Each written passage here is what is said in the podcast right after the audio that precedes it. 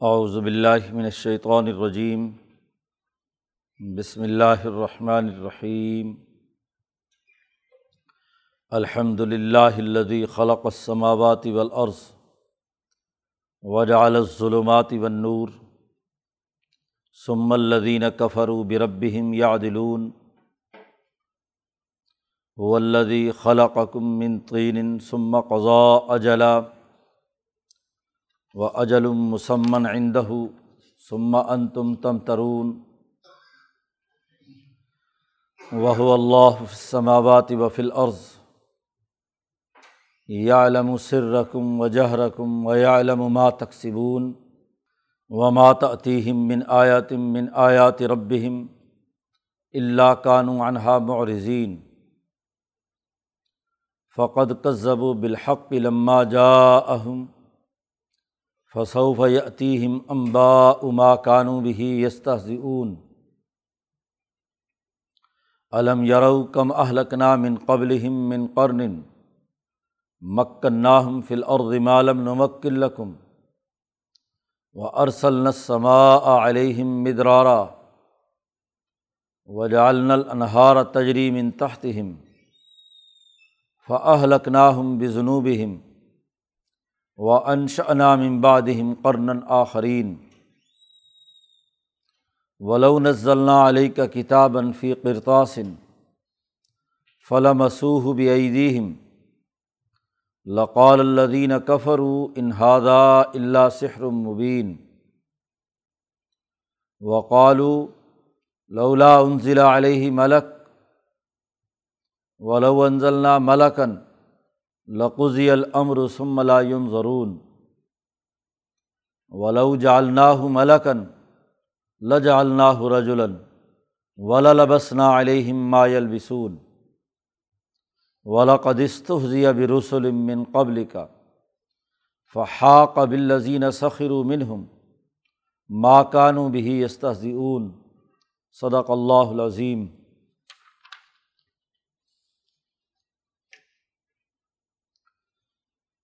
صورت الانعام کا پہلا رقوع ہے اور یہ مکی صورت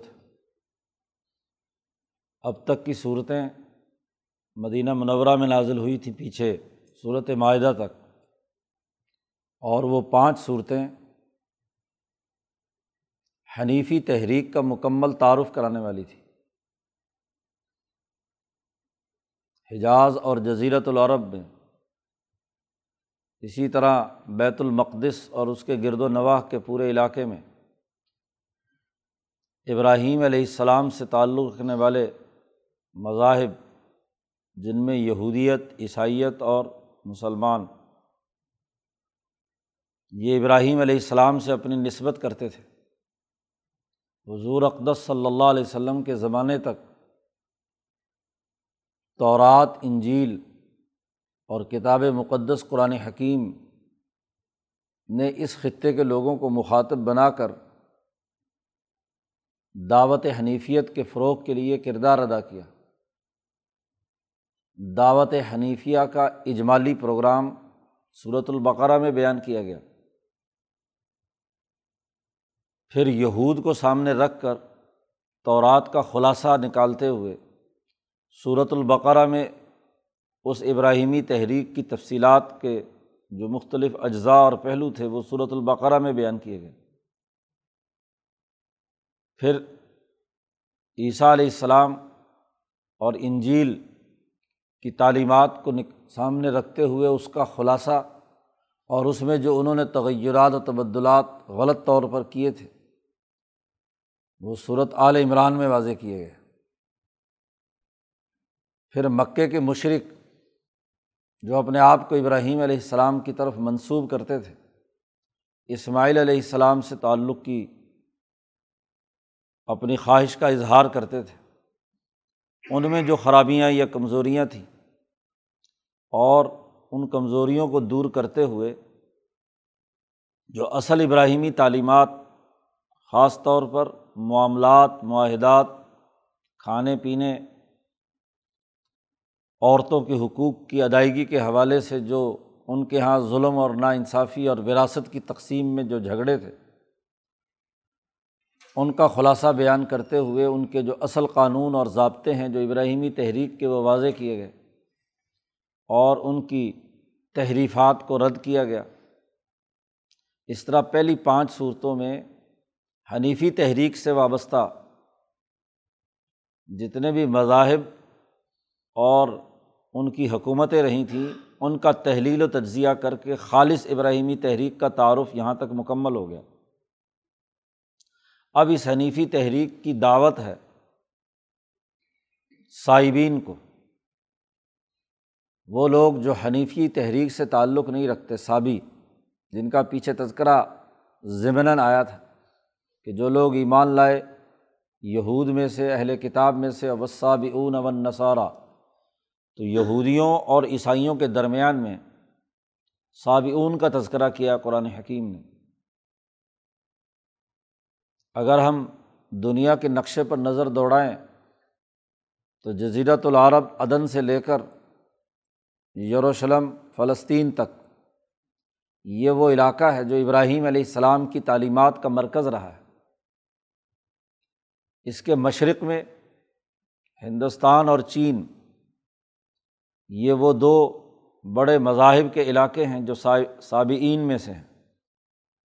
اسی طرح اگر مغرب میں دیکھیں تو وہاں روم یعنی مغربی ممالک جن میں افریقہ اور یورپ، وہاں جو ماننے والے کسی بھی مذہب یا حکمہ کے تھے، وہ بھی صابی کہلاتے ہیں۔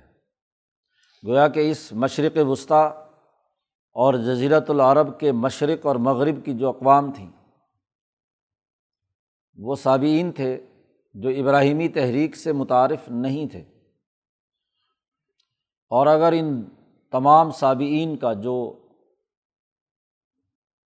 پانچ علاقوں پر مشتمل ہے، یہ بھی ہندوستان اور چین، ادھر یورپ اور افریقہ،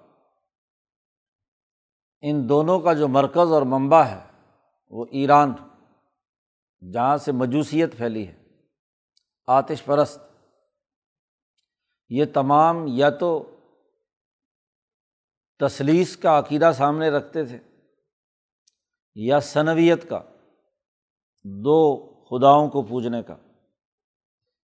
چونکہ ان تمام کا مرکز ایران رہا ہے۔ ایرانی شہنشاہیت بالخصوص ہندوستان اور چین پر بالادستی رکھتی تھی۔ فلسفے کی تشکیل بھی انہیں علاقوں میں ہوئی تھی۔ یہاں فلکیات یعنی ستاروں کی بنیاد پر، علم نجوم کی بنیاد پر یہاں کا سماجی تانا بانا بنا ہوا تھا۔ تو یا ان کے سامنے ارضیاتی خصوصیات تھیں یا آسمانی اور فلکیاتی خصوصیات تھیں۔ تو زمین کے طبعی خواص کی بنیاد پر وہ اپنا نظام بناتے تھے کہ زمین میں کون سی چیز ان کے لیے غذائی طور پر یا جسمانی طور پر مفید ہے اور کون سی چیز نقصان دہ اور دوسرا، علم نجوم کے ستاروں کی تاثیر کی بنیاد پر کہ کون سا ستارہ کس وقت طلوع ہوگا اور اس کے کیا اثرات مرتب ہوں گے۔ کون سا ستارہ کس خانے میں یا کس گھر میں ہوگا تو یہ نحوست کا باعث ہے یا سعادت کا باعث ہے؟ عام طور پر ان کے یہاں فلکیاتی جتنے بھی امور ہیں، وہ روشنی اور نور شمار ہوتے تھے۔ اور قرۂۂ عرض پر جتنی بھی چیزیں موجود ہیں، ان کو وہ ظلمت اور اندھیرا یا پستی شمار کرتے تھے۔ مادہ یا روح کہہ لو، آسمان یا زمین کہہ لو۔ اور اسی کا نام انہوں نے یزدان اور اہرمن رکھا ہوا تھا۔ جو خیر کی ساری قوتیں اس کائنات میں ہیں، ان کو یزدان، خیر کا خدا الگ، لکشمی دیوی الگ، دولت دینے والے، طاقتیں اور دیوتا وہ الگ، اور کچھ وہ قوتیں ہیں جو نقصان پہنچانے والی ہیں۔ اندھیرا، ظلمت، اور اس ظلمت کے اندر منشر غاسق نظا وقب حاصد نظا حسد۔ شر جو ہے وہ ظلمت اور اندھیرے میں۔ اور جتنی خوفناک اور اندھیرے سے تعلق رکھنے والی قوتیں تھیں، شیطانی، ان کو وہ ظلمت سے یا احرمن سے تعبیر کرتے تھے۔ اس لیے ان کے یہاں انسان جب شروع دنیا میں آیا ہے، تو جس سے خوف زدہ ہو جاتا تھا، اس کو خدا مان لیتا تھا۔ پانی کا سیلاب آیا اور اس نے لوگوں کو بہا کر لے گیا، تو انہوں نے کہا یہ پانی کا دیوتا ہے، اس لیے گنگا اگر بھر گئی اور اس نے بہا دیا سب کو، تو گنگا کو پوجنے لگ گئے۔ جی آگ جلی اور جھونپڑیوں کو لگا دی، تو اگنی دیوتا بن گیا۔ اسی طرح سینکڑوں دیوتا انہوں نے، تو یا خوف سے خدا مانتا تھا، یا اگر کسی نے کوئی احسان کیا، انعام کیا کوئی فائدہ ہوا تو دھرتی سے فصل اگتی تھی، انسان کھاتا تھا تو دھرتی ماتا بن گئی۔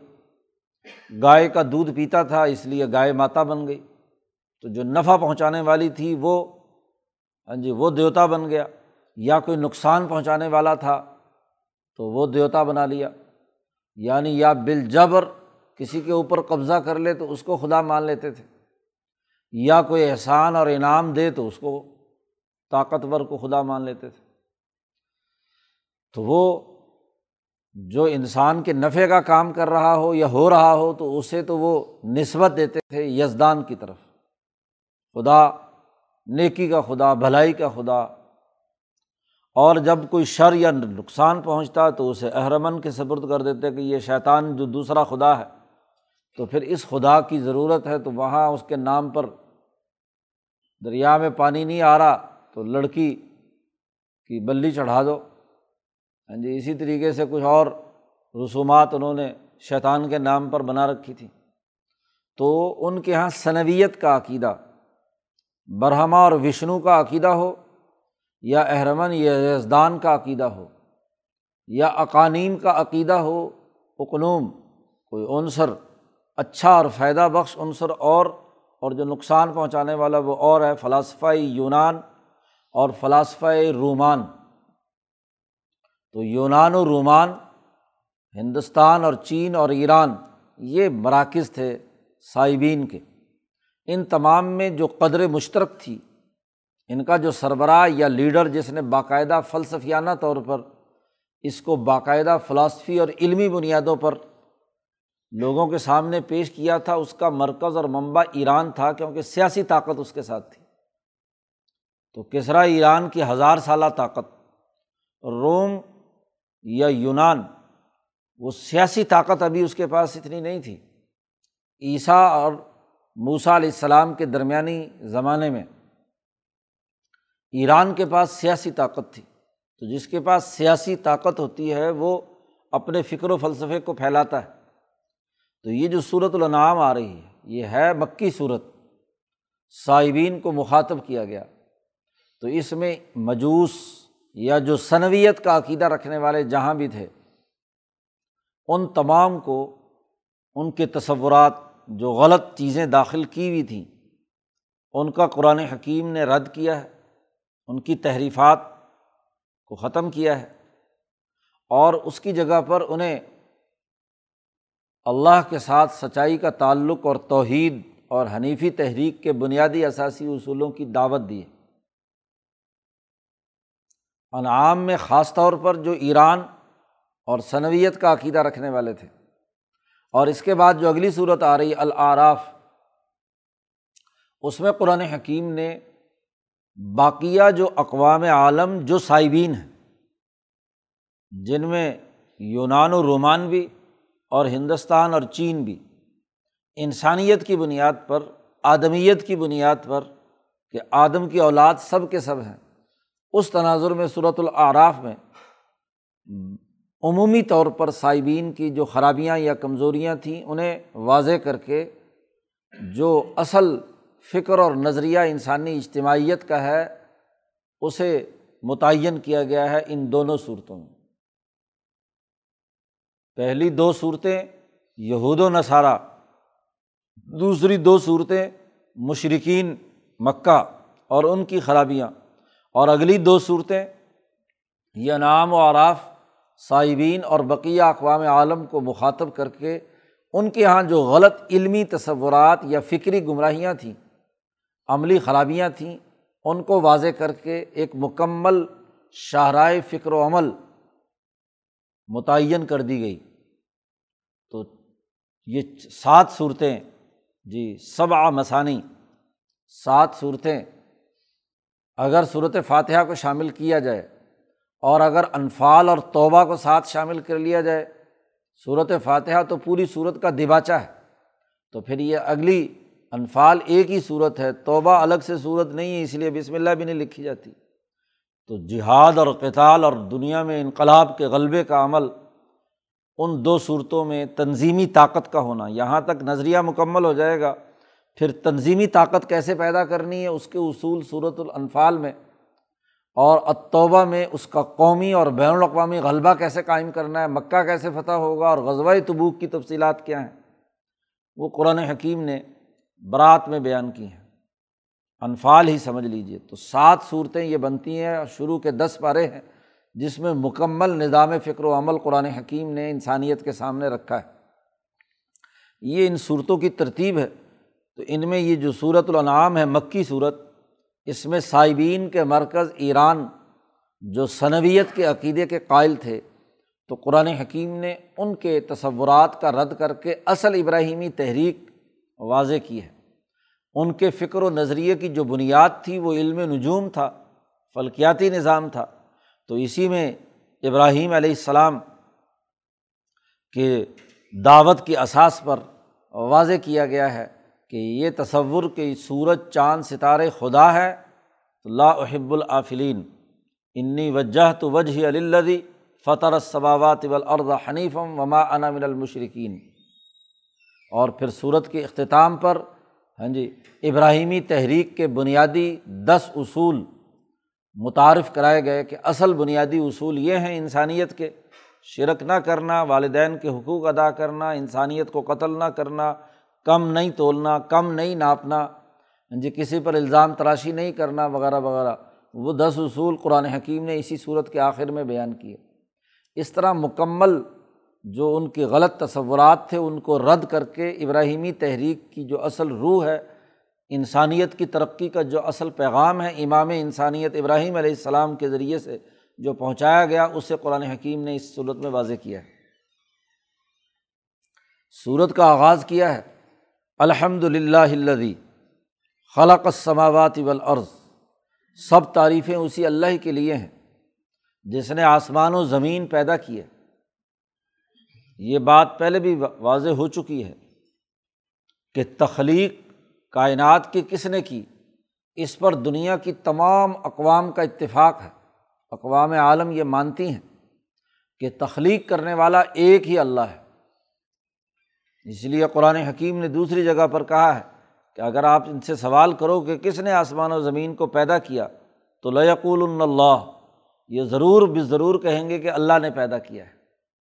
تو ایرانی فلسفے یا مجوسی فلسفے میں بھی تخلیق کائنات اور تخلیق سے پہلے جو ابدا ہے یعنی بغیر کسی مادے کے مادہ کی پیدائش اور اس کے بعد اس کی تخلیق یہ دونوں جو دائرے ہیں، ان میں توحید کے قائل تھے سب دنیا اقوام عالم۔ کوئی فکر و فلسفہ ایسا نہیں تھا جو یہ بات تسلیم نہ کرتا ہو۔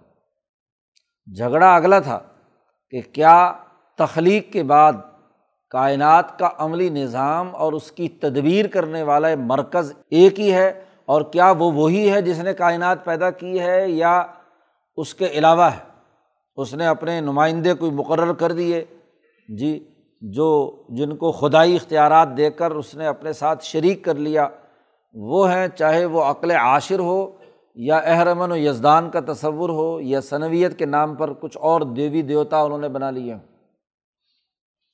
تو اس لیے قرآن حکیم نے دعوت دی ہے انہیں اور دعوت دے کر ان پر غور و فکر کے لیے دروازے کھولے ہیں کہ جب تم انعام کرنے والی ذات کا اس لیے کہ کائنات کا خالق ہے۔ تخلیق کرنے والا ایک مانتے ہو۔ جی ہندوؤں کے یہاں بھی خالق کائنات صرف ایک ہے۔ آگے جو ان کی تقسیم کا عمل ہے، اس کے لیے سینکڑوں دیوتا، کروڑوں، تینتیس کروڑ دیوتا کہتے ہیں کہ انہوں نے بنا رکھے ہیں۔ لیکن وہ شریک ہیں اس خالق کے جس نے کائنات کو عدم سے وجود بخشا۔ واجب الوجود ایک ہی ہے۔ جی مرکز اور منبع ایک ہی ہے دنیا کے ہر فلسفے میں۔ جی چاہے وہ یونان ہو یا رومان ہو، یا ہندوستان ہو، یا چین ہو، یا ایران ہو اور توران ہو۔ تو ان تمام مذاہب میں بنیادی بات کہ وہ ایک ذات ہے، مرکز ایک ہی ہے۔ کوئی بھی مرکز دو نہیں مانتا، تخلیق کے اعتبار سے۔ تدبیر کے اعتبار سے آگے خرابی پیدا کر دی۔ اور انہوں نے کہا کہ ظلمت کا خدا اور ہے اور نور کا خدا اور ہے۔ تو اللہ نے پہلے ان کا جو مسلمہ تھا، اسے بیان کیا ہے اللہ دی خلق سماوات والارض۔ اللہ کا تعارف کرایا، اللہ وہ ہے جس نے آسمان اور زمین پیدا کی۔ یہ تم بھی مانتے ہو، یہ تمہارا مسلمہ ہے۔ یہ مقدمہ تم تسلیم کرتے ہو۔ اور پھر اسی کا اگلا عطف کیا اس کے اوپر۔ کہ وجہ الظلمات و نور وہی اللہ ہے جس نے ظلمتیں پیدا کی ہیں اور جس نے نور پیدا کیا ہے۔ جس کو تم ظلمت اور نور کہہ کر دو الگ الگ خدا بنا رہے ہو، یہ ظلمت اور نور بنانے والا بھی وہ ایک ہی ہے۔ ان انسانوں کو یہ بات سمجھ میں نہیں آتی تھی کہ ایک ہی خدا ہو، وہ اندھیرے بھی اور شیطان کو بھی پالے اور وہی خدا ہو جو رحمان اور نور نور کے فرشتوں کو بھی کیا ہے پالے، ایک مرکز سے بیک وقت دو چیزیں کیسے پیدا ہو سکتی ہیں؟ جی کہ ایک مرکز ہاں جی شیطانی چیزوں کو بھی کنٹرول کر رہا ہے اور ایک ہی مرکز ہے جو رحمانی اور نورانی چیزوں کو بھی کنٹرول کر رہا ہے۔ یہ ان کے عقل میں بات نہیں آتی تھی۔ تو قرآن حکیم نے اسی کو یہاں پر واضح کیا ہے جعلا بمانا خلا کا مفسرین تو یہاں اس کا ترجمہ خلا کا کرتے ہیں کہ اسی نے پیدا کیا، جب تم خالق اسے مانتے ہو تو نور کا خالق بھی وہی ہے اور ظلمت کا خالق بھی وہی ہے، پیدائش اسی کے حکم سے ہوئی ہے، وہی اس کو کنٹرول کر رہا ہے۔ خالق احرمن ہو یا یزدان، ظلمت ہو یا نور، جس کو بھی تم دو تصور رکھتے ہو، اس کا مرکز اور منبع بھی ایک ہی ہے۔ اگر بالفرض ظلمتیں تمہیں زمین میں آتی ہیں۔ تو زمین بھی کس نے پیدا کی ہے؟ زمین ہی کی ترقی یافتہ شکل ہے جسے تم ظلم ظلمت کہہ رہے ہو۔ اور نور آسمان ہی کی تنزلی شکل ہے جسے تم یزدان کہہ رہے ہو۔ تو جب تم آسمانوں اور زمینوں کا خالق ایک کو مانتے ہو، تو اسی آسمانوں اور زمینوں سے جو ظلمتیں اور نور پھوٹ رہی ہیں، اس کو ذات باری تعالیٰ سے کیسے الگ کرتے ہو؟ یہ خلاف عقل بات ہے نا۔ اگر تم اللہ کی اس قدرت کے اندر کائنات میں کہتے ہو کہ یہ آسمان بھی اس نے بنایا اور یہ زمین بھی اس نے بنائی، خالق اس کا بھی وہی ہے، خالق اس کا بھی یہی ہے۔ تو اگر آسمانی اثرات ستاروں کے ذریعے سے تم پر ظاہر ہوں اور ان میں سے کوئی ستارہ تمہارے لیے منحوس ہو، اس کو کہو کہ اس میں خدا کا عمل دخل نہیں ہے، اس کا کوئی شیطان مرکز ہے، اس کا مرکز کوئی اور تلاش کر لو۔ اسی طریقے سے زمین میں سے کوئی چیز تمہیں بری لگ رہی ہے۔ اندھیرا چھا گیا ہے، سورج غائب ہو گیا، چاند غائب ہو گیا، اندھیرا گھٹا ٹوپ پیدا ہوگی، تم نے کہا احرمن، وہ یز، احرمن آ گیا۔ تو الگ سے اس کو مرکز کیسے مان رہے ہو؟ اور ویسے بھی عقلی طور پر کسی قانون اور ضابطے کے تحت ایسا نہیں کر سکتے کہ کائنات یا مخلوقات کا ایک مجموعہ نظام بناؤ اور اس کا کوئی سینٹرل پلیس نہ ہو، مرکز نہ ہو۔ جب تک آپ محور متعین نہیں کریں گے، مرکز نقطہ نہیں لگائیں گے، تو کوئی بھی آپ مربع یا مستطیل یا کوئی بھی کیا ہے ہاں جی خط نہیں کھینچ سکتے۔ اس کے لیے مرکز ایک ہی ہوگا۔ پیمائش بھی اسی ایک سے ہوگی کہ یہ جو آپ نے نقطہ لگایا ہے ہاں جی زیرو پوائنٹ لگایا ہے اس زیرو پوائنٹ سے کتنا ادھر جانا ہے اور کتنا ادھر جانا ہے اور کتنا ادھر جانا ہے۔ ساری پیمائشوں کا مرکز اور منبع یہی ہے۔ تو جب آسمان و زمین کو اللہ کی تخلیق مانتے ہو تو ظلمت اور نور کو اللہ سے جدا کر کے اللہ کے ساتھ شریک خدا کیسے بنا سکتے ہو تم؟ اسی نے ظلمت بھی پیدا کی، اسی نے نور بھی پیدا کی۔ تو یہ بڑی سطحی بات ہے کہ آسمان و زمین کی تقسیم کو تو قبول کرو۔ اور جب ظلمت اور نور کا معاملہ آئے اور وہاں کہو کہ جی یہ ایک مرکز سے کیسے ہو سکتے ہیں؟ جی بھائی تمہارے امتحان کے لیے ہو سکتے ہیں۔ ہاں جی اور ظلمت کے بغیر نور کیسے آئے گا؟ رات ہو ہی گی نہیں، روشنی روشنی ہو تو نور کا کیا ہو؟ نور کی پہچان ظلمت کے بغیر نہیں، اور ظلمت کی پہچان روشنی کے بغیر نہیں۔ دونوں ایک دوسرے کے متقابلات، ایک دوسرے کی ضد ہے ایک ہوگا تو دوسرا نہیں ہوگا، دوسرا ہوگا تو پہلا نہیں ہوگا۔ تو دن اور رات یا نور اور ظلمت دونوں ایک دوسرے کے متقابلات میں سے ہیں اور یہ ایک دوسرے کے ساتھ جڑے ہوئے ہیں۔ ایک دوسرے سے انہیں جدا نہیں کیا جا سکتا۔ جیسے ہی جدا کریں گے تو وہ اس کا اپنا وجود خطرے میں پڑ جائے گا۔ تو قرآن حکیم نے یہاں کہا کہ وہی اللہ ہے جس نے آسمان بھی پیدا کیے، زمین بھی پیدا کی اور اسی نے ظلمات اور نور پیدا کیے۔ سم اللہ دینہ کفر و بربیم یادلون پھر کافر لوگ اپنے رب سے کیوں منہ مڑے جا رہے ہیں؟ ایک ہی رب ہے تو اس رب کے مقابلے میں ظلمت اور ہاں جی نور کو دو الگ الگ خدا مان کر دو مرکز اور اللہ کا شریک ٹھہرانے کا کام کر رہے ہیں تو کیوں کر رہے ہیں؟ یا دلون تو رب کے برابر کیسے کر رہے ہیں ان دونوں کو؟ ولدی خلا کا کم من تین پھر اللہ نے اب سب سے پہلے تو غور و فکر کی دعوت دی۔ ذرا تم اپنی ذات میں ہی غور کرو۔ تم کبھی شیطان ہوتے ہو اور کبھی کیا ہے، بڑے سخی اور بڑے عدل و انصاف کرنے والے ہوتے ہو۔ ذرا اپنے اوپر غور کرو کہ کیا تم دو آدمی ہو۔ تمہاری ذات دو ہیں۔ قرآن کہتا ہے ہولدی خلا کا کم من تین اللہ نے، اللہ وہ ذات ہے جس نے تمہیں پیدا کیا مٹی سے۔ پھر تمہارا ایک وقت مقرر، اس دنیا میں زندگی بسر کرنے کا مقرر کر دیا۔ قضا اجلا، اجل مقرر کر دی۔ وہ اجل مسمن عندہ اور ایک مدت اور جو طے شدہ وقت ہے، وہ جو اللہ پاک نے مقرر کیا ہے۔ ایک مدت تک تمہیں یہاں رہنا ہے۔ تو ذرا اپنے اوپر غور کرو کہ اس دنیا میں تم تمہارے جسم سے بہت سارے اعمال سرزد ہوتے ہیں اور پھر ایک مقررہ وقت تک دونوں میں سے کوئی ایک عمل کرنے کا تمہیں اختیار ہے۔ تو تمہارے اندر سے ہی دونوں چیزیں پھوٹ رہی ہیں۔ ظلمت بھی اور کیا ہے؟ نور اور روشنی بھی۔ سمان تم تم ترون پھر تم شک کرتے ہو۔ جی کس بات کا شک؟ اس کا مطلب تو یہ کہ تمہیں اپنے وجود کے بارے میں شک ہے۔ اپنی ذات کے بارے میں ہی تم مشکوک ذہنیت کے حامل ہو۔ تو اگر جس، جسے اپنی ذات کے بارے میں شک ہو، تو وہ کائنات کے بارے میں ظلمت اور اندھیروں کے ہاں جی مشکوک نظریات کا حامل نہیں ہوگا۔ تو یہ تضاد تو تمہاری اپنے اندر ہے۔ اس تضاد کو تم اللہ کے سپرد، اللہ کے ہاں جی الزام لگاتے ہوئے وہاں نور اور روشنی کی دو تقسیم کر کے اس کے ساتھ اللہ کے شریک ٹھہرا لو۔ تو یہ تعدلون، یہ تم کیوں کر رہے ہو؟ پھر اس کے بعد قرآن نے کہا، اپنے اندر غور و فکر کر لیا، پھر شک کر رہے ہو۔ اگر تم خود ہی مشکوک ہو، تو تمہارا فکر کیسے کہا جائے کہ جی وہ مشکوک نہیں ہے؟ اب ذرا کائنات پر غور کرو۔ وہ اللہ فص سماوات و فل عرض وہی اللہ ہے، آسمانوں میں بھی اور زمینوں میں بھی۔ جب آسمان میں بھی وہی خدا ہے اور اس سے پھوٹنے والی روشنی کو اللہ کا شریک ٹھہرا رہے ہو۔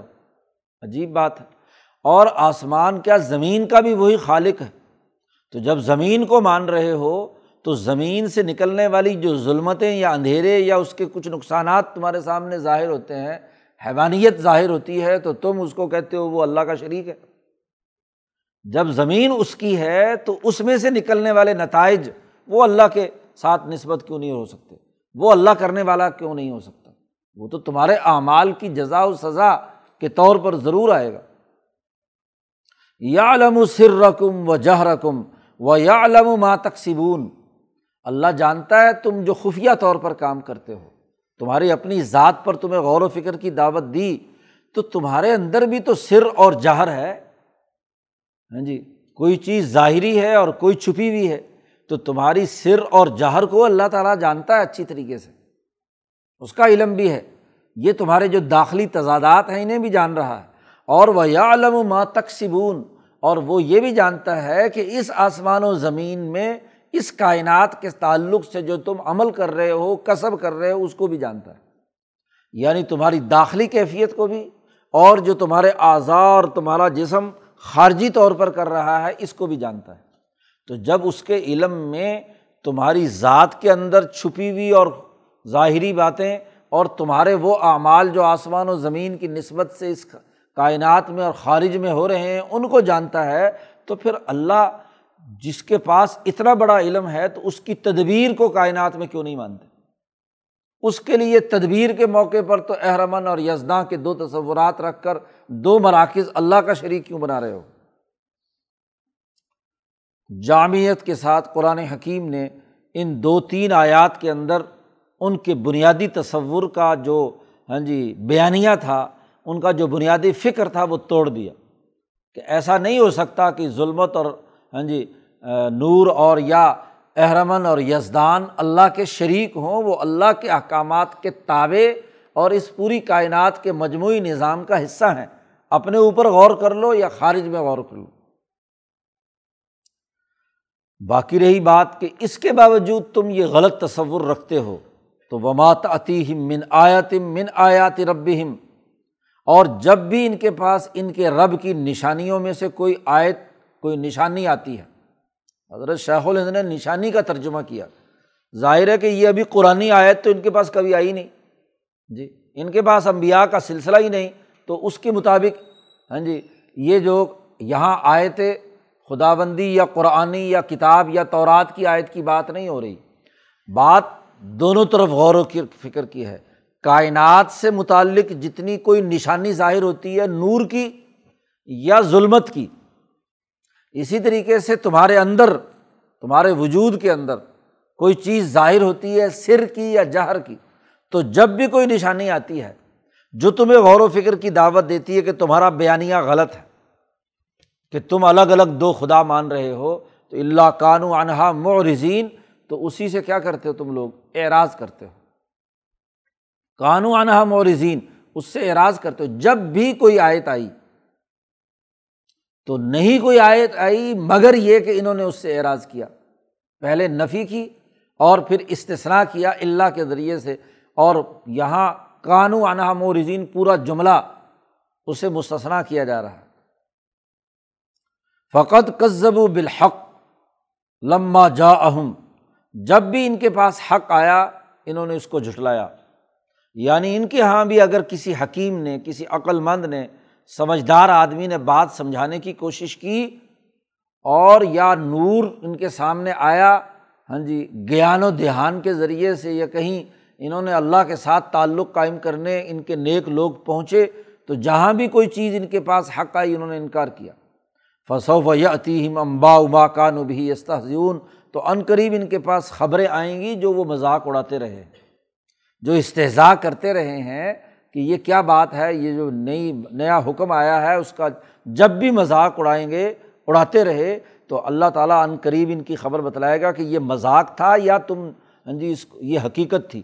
یہ جو نبی نے آ کر بات بیان کی یا جو حق بات آئی ہے، تو یہ مذاق تھا یا حق تھا جس کی طرف تمہیں جانا تھا؟ مکہ مکرمہ میں یہ صورت نازل ہو رہی ہے۔ تو ایرانی اثرات مکہ کی آبادیوں پر، کیونکہ قافل تجارت کے لے کر یہ کسرا ایران کی طرف جاتے تھے، تو اس کے ان افکار سے یہ متاثر تھے، یہاں کے کچھ لوگ۔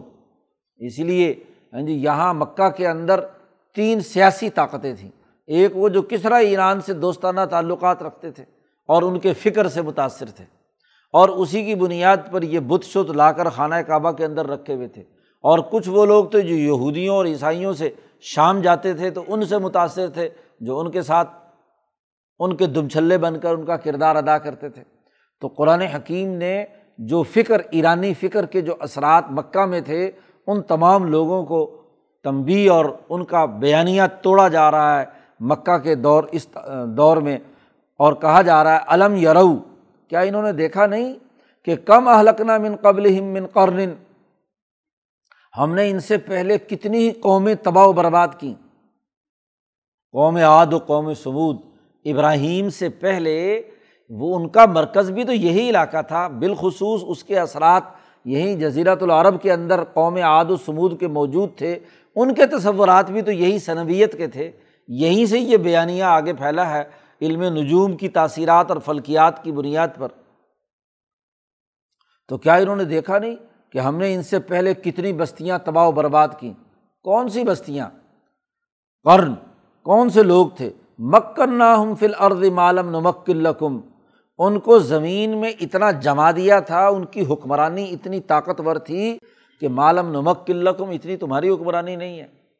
مکے کے مشرقوں کو وہ حکمرانی حاصل نہیں جو قوم عاد و ثبوت کو حاصل تھی، کہ پتھروں کو تلاش کر کے ان میں مکان بنانا بہترین، بڑے، لمبے، چوڑے، طاقتور، اونچے قد کے قد آور ہاں جی بڑے ہاں جی بہادر دلیر اور اپنے پورے خطے کے اوپر علاقے پر ان کی حکمرانی۔ اتنی تو ہے مکے والوں تمہاری حکمرانی نہیں تھی جتنی حکمرانی کیا ہے۔ ان کی تھی۔ تو کیسے ہم نے انہیں تباہ کیا؟ وارسل سما علیہم مدرارا، اور ہم نے اوپر سے پانی برسایا، خوب خوب پانی برسایا۔ وجال انہارا تجری من تحتہم اور ہم نے ان کے لیے نیچے سے نہریں جاری کی تھیں۔ زمین پر نہریں ہیں، آسمان سے بارشیں ہیں، سبزہ اگتا ہے، فصلیں ہیں، بڑی خوشحالی ہے، بڑی ترقی ہے۔ اتنی ترقی ہاں جی حکمرانی بھی ہے ہاں جی آسمان و زمین بھی ساتھ دے رہا ہے، ہریالی اور خوشحالی بھی ہے، زراعت ترقی کر رہی ہے، بڑے انعامات ان کو دیے ہم نے۔ ایسے تو تمہیں ہے ہی نہیں مکے والو تمہارے پاس تو یہاں مکہ میں پانی کی نہر کہاں ہے؟ ہاں جی پانی کا بحران میں تم مبتلا رہتے ہو زم زم نہ ہو تو تمہارے پاس ہاں جی پانی کی قلت، نہ کوئی سبزہ بارش ہو بھی تو پہاڑوں سے بہہ کر ہاں جی چلی جاتی ہے، نہ کوئی سبزہ، نہ کوئی باقی چیزیں۔ جی تو یہ طاقت سیاسی طاقت بھی ہو اور معاشی طاقت بھی ہو تو اس سے بڑھ کر اور کیا ہوتا ہے؟ تو تمہارے سے زیادہ طاقتور وہ قومیں گزری ہیں ہاں جی لیکن فلق نا ہم بے جنوب ہم ان کے گناہوں کے سبب ہم نے انہیں تباہ و برباد کر دیا، ہلاک کر دیا۔ وہ انشانہ ممباد ہم کرن آخرین اور ہم نے ان کے بعد ہاں جی اور بہت سارے قرن، بہت ساری امتیں اور جماعتیں پیدا کیں۔ ذرا آد و سمود کے زمانے سے لے کر اب تک مکے والوں، غور و فکر کرو۔ ایرانیوں، مجوسیوں، غور و فکر کرو کہ یہاں تک کتنی قومیں ہم نے پیدا کی ہیں۔ تو یہ تبدیل تغیر و تبدل کرنے والا کون ہے؟ وہی اللہ ہے۔ اسی کے طاقت اور قدرت میں ہے۔ تو اللہ کو چھوڑ کر اس کے ساتھ کسی کو شریک بنانا ہے؟ ہاں جی ظلمت اور نور کے جھگڑے میں پڑھنا یہ درست بات نہیں۔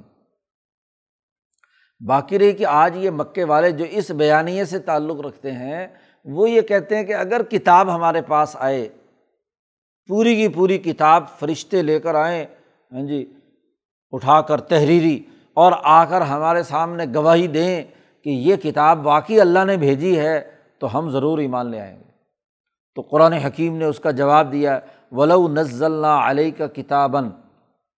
اگر بالفرض ہم آپ پر کتاب نازل کریں، فی قرطاسن کاغذ پر لکھی ہوئی، تحریر شدہ کتاب آپ پر نازل کریں، فرشتے لے کر آئیں، اور اس طرح کتاب نازل کریں کہ ان کو نظر بھی آئے اور وہ کتاب چوک میں رکھ دیں۔ اور یہ سب لوگ آئیں فلاں مسوح بھی اس کو اپنے ہاتھوں سے چھو لیں کہ ہاں یہی کتاب ہے۔ جی کوئی اور دھوکہ بوکا نہیں ہے، صرف نظر کا دھوکہ نہیں ہے۔ وہ سامنے آ جائے اور کتاب کے کاغذ کو ہاتھ لگا کر یہ دیکھ لیں کہ واقعتاً یہ کاغذ پر لکھی ہوئی اللہ کی کتاب ہے۔ فرشتے لے کر آئیں۔ قرآن کہتا ہے کہ اگر یہ کام بھی ہم نے کر لیا تو لقال اللہ دینہ کفر یہ کافر لوگ پھر بھی ایمان نہیں لائیں گے، کہیں گے ان حاضہ اللہ سحر مبین، کہ یہ تو واضح جادو ہے۔ یعنی خود آنکھوں سے دیکھ بھی لیں کتاب اترتی ہوئی، اس کو کاغذ کو ہاتھ لگا کر چھو بھی لے کہ یہ اللہ کی کتاب ہے، تو پھر بھی چونکہ مرغے کی ایک ٹانگ ہے، ماننا نہیں ہے۔ ہاں جی ان کے اندر خرابی ہے ہاں جی چاہے کتاب تحریری طور پر بھی نازل کر دی جائے تو پھر کوئی اور مطالبہ کر دیں گے۔ ہاں جی تب بھی یہ ایمان لانے والے نہیں ہیں، اس کو جادو قرار دے دیں گے کہ یہ دوسرے جادوگر تو صرف نظروں کو باندھتے تھے، یہ جسم کو بھی باندھ دیتا ہے، ہاتھ سے چھونے کے باوجود بھی وہ چیز موجود ہوتی ہے۔ وقالو اور پھر مطالبہ کرتے ہیں کہ یہ کتاب آئے تو فرشتے لے کر آئیں، انسان نہ ہوں۔ فرشتے کتاب لے کر آئیں اور وہ آ کر گواہی دیں کہ یہ اللہ کی نازل شدہ کتاب ہے۔ وہ قولو یہ لوگ کہتے ہیں کہ لولا ان ضلع علیہ ملک، اس پر کوئی فرشتہ کیوں نہیں نازل ہوا؟ اور وہ آ کر بتلاتا کہ یہ کتاب ہے اور اس کو مانو، واقعی اللہ کی کتاب ہے۔ اب اصل بات کیا ہے کہ حضور صلی اللہ علیہ وسلم سے حسد ہے بوز ہے، عداوت ہے۔ اس لیے کہتے تھے کہ کیوں نہیں یہ قرآن نازل ہوا؟ ہاں جی ایسے بڑے آدمی پر جو کوئی سرمایہ دار ہوتا، مالدار ہوتا، دونوں بستیوں میں سے طائف اور مکہ میں۔ جی لولا نزل حاضل قرآن و اعلیٰ رج المن القریتین عظیم۔ ان دونوں بستیوں کے کسی بڑے آدمی پر قرآن نازل ہونا چاہیے تھا۔ یہ ایک یتیم بچے پر نازل ہو گیا۔ قرآن تو یہ تو ہماری چودراہٹ کی کیا ہے؟ خلاف ورزی ہے کہ چودھریوں میں کتاب نہیں آئی اور غریبوں اور یتیم پر آ گئی۔ تو یہ اصل میں حسد ہے ان کو۔ تو اس پہ چاہے وہ فرشتے بھی آ جائیں تو پھر پھر بھی یہ بات نہیں مانیں گے۔ قرآن کہتا ہے، فرشتے جب آتے ہیں، اس کی دو ہی صورتیں ہوتی ہیں۔ فرشتہ اپنی اصل حالت میں آئے، جیسا کہ وہ ہے، وہ فرشتہ اگر اپنی اصل حالت میں آئے تو یہ فرشتے تو اس وقت اترتے ہیں جب اللہ میاں نے یہ آسمان اور زمین کا بسات لپیٹنی ہے۔ اس وقت فرشتے اپنے اصل روپ میں آئیں گے اور اس کائنات کی اینٹ سے اینٹ بجا کر روئی کے گالوں کی طرح اڑا دیں گے۔ لقوزی العمر ہاں جی جب معاملہ مکمل ہو جائے گا۔ ہاں جی اللہ حکمران ہے اس کی عدالت سے ہر کارے دو ہی شکل میں آتے ہیں۔ یا تو جرم ثابت ہو چکا ہے، اب اس کو پکڑ کر جیل میں ڈالنا ہے، بس۔ وہ فوراً وہ فرشتے پہنچیں گے اور بندے کو پکڑ کر کیا جہنم میں پہنچانے کا بندوبست کریں گے۔ لقوزی العمرو یا اس وقت آتے ہیں۔ اور دوسرے آنے کی شکل کیا ہے کہ فرشتے انسانی روپ میں آئیں۔ اور جب انسانی روپ میں آئیں گے تو پھر بھی یہ کہیں گے کہ یہ تو انسان ہے۔ جی تو نہ یہ فرشتے کو اصل حالت میں برداشت کر سکتے۔ اور اگر انسانی شکل میں آئے تو تب کیا ہے؟ وہی اعتراض کہ جی یہ تو بندہ ہے، انسان ہے۔ ہمیں کیا پتا کہ یہ ہاں جی فرشتہ ہے۔ تو قرآن حکیم کہتا ہے، اصل بات یہ کہ اعتراض برائے اعتراض ہے، بات ماننی نہیں ہے۔ تو نہ باندھنے والے کے لیے سو بہانے۔ جس کے اندر بری عادت اور طبیعت پیدا ہو چکی ہے، تو اس کے لیے ہزار کیا ہے، بہانے ہیں۔ بہت سارے طریقے سے کیا ہے، وہ خراب کر سکتا ہے۔ قرآن کہتا ہے، ولو انزل ملاکن اگر ہم فرشتے اتار دیں، تو یہ تو اسی وقت اتارتے ہیں، لقوزی المرو اب معاملہ پورا کر دیا گیا ہے۔ گویا کہ اس کائنات کی زمین کی بسات لپیٹی جا رہی ہے۔ سم ملا یون ضرور پھر تو انہیں ایک لمحے کی بھی مہلت نہیں ملے گی کہ یہ اس وقت ایمان لا سکیں۔ وہ جالنا ہوں ملاکن اور اگر ہم رسول فرشتے کو بنا کر بھیجتے تو لجا اللہ رجولن تو ہم اسے آدمی بناتے کیونکہ آدمیوں کی طرف آدمی ہی رسول بن کر آئے گا نا۔ وہی ان کو تعلیم و تربیت یعنی یہ کوئی کتاب منطق تو ہے نہیں کہ وہ آئے اور اوپر سے نازل کر کے بھاگ جائے، اسے انسانوں کے اندر رہ کر اپنے عمل اور فکر سے تربیت دینی ہے۔ لوگوں کو وہ علم منتقل کرنا ہے اور وہ تبھی ہوگا کہ جب وہ ان کی ہم جنس میں سے ہو۔ اب فرشتے کو نہ بھوک، نہ پیاس، نہ لینا، نہ دینا، تو اس کے مسائل کیا ہوں گے؟ جی کمائی کرتے وقت اس نے سود خوری کا عمل کیا ہوگا؟ اسے کمائی کرنی ہی نہیں، اس نے کھانا کھانا ہی نہیں تو حلال و حرام کا کیا مسئلہ؟ تو وہ کیسے سکھائے گا لوگوں کو؟ سکھانے کے لیے ضروری ہے کہ جو سیکھنے، سکھانے والے دونوں کا مزاج ایک جیسا ہو۔ اب جس سرمایہ دار کو کوئی ضرورت، مشکل پیش ہی نہیں آتی، وہ مزدور کو بیچارے کو کیا سکھائے گا؟ اس کی مشکل دور کرنے کا مسئلہ۔ وہ اس کے ہم جنس میں سے ہو تو تب اس کے مسائل سمجھ بھی سکتا ہے، اس کے لیے قانون بھی بنا سکتا ہے۔ تو امبیا انسانوں میں سے ہوتے ہیں اور انسانوں کی تربیت کے لیے آتے ہیں۔ تو تربیت ہم جنسوں سے ہوتی ہے۔ تو فرشتہ اگر ہم آدمی کی شکل میں لائیں اور وربسنا علیہم ما یل بسون اور ان کو اسی شبے میں ڈالتے ہیں جس میں وہ اب پڑے ہوئے ہیں، اب وہ اسی شک میں پڑے رہیں گے کہ اب یہ تو انسان ہے۔ انسان کی تو بات ہم نہیں ماننا چاہتے، ہم تو فرشتے کی بات ماننا چاہتے ہیں۔ جب قوموں پہ زوال آتا ہے تو وہ فرشتوں کی انتظار میں بیٹھ جاتے ہیں۔ کوئی فرشتہ آئے گا ہاں جی کوئی فلانا آسمان سے اترے گا اور وہ آ کر کے زوال سے نکالے گا، ہم تو کچھ نہیں کر سکتے۔ بھائی، انسان جس کو طاقت اور قوت دی، ذمہ داری دی، وہ اس سے برات کا اعلان کر کے فرشتوں کے انتظار میں بیٹھ جائے تو فرشتے آ کر دنیا میں نظام بدلیں گے۔ قرآن کہتا، اصل بات یہ ہے کہ یہ مذاق اڑانا چاہتے ہیں کہ جی فرشتے نہیں آئے ہاں جی تحریری کتاب کرتاس پر نہیں آئی، اور ولاقدستیا بھی رسلم من قبل کا آپ سے پہلے بھی رسولوں کا مذاق اڑایا گیا ہے۔ اس لیے فہا قبل لذین سخر منہم بس جنہوں نے مذاق اڑایا تھا، اللہ نے انہیں گھیر لیا۔ ان کی کرتوتوں کے نتیجے میں گرفت میں آ گئے۔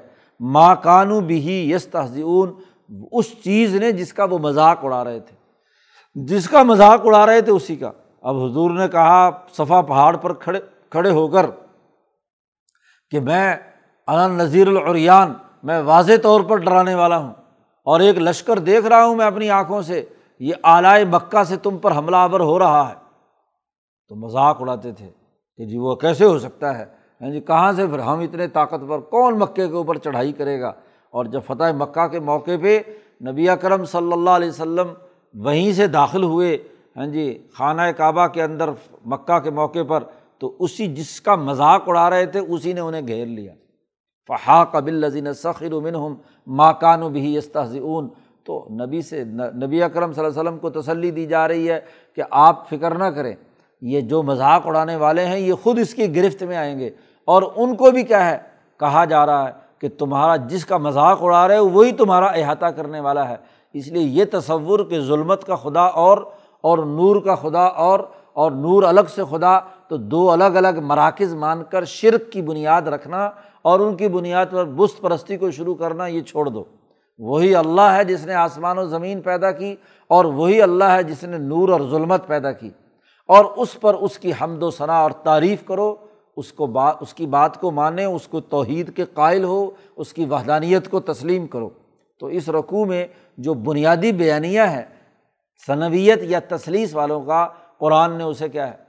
رد کر کے بنیادی جو ابراہیمی تحریک کا اصول اللہ سے تعلق قائم کرنے کا، وحدانیت کا ہے، اس کو یہاں ثابت کیا ہے۔ اور پھر اس پر دلائل شروع کیے ہیں۔ اگلے رقوع میں، آخر میں اختتام اس کا دلائل کا وہاں جا کر ہوگا، جہاں ابراہیم علیہ السلام کہیں گے، انی وجہ تو وجہ علی فتح السماوات والارض حنیف وما انا من المشرقین اللہ تعالیٰ قرآن حکیم کو سمجھنے اور عمل کرنے کی توفیق عطا فرمائے۔ اللہ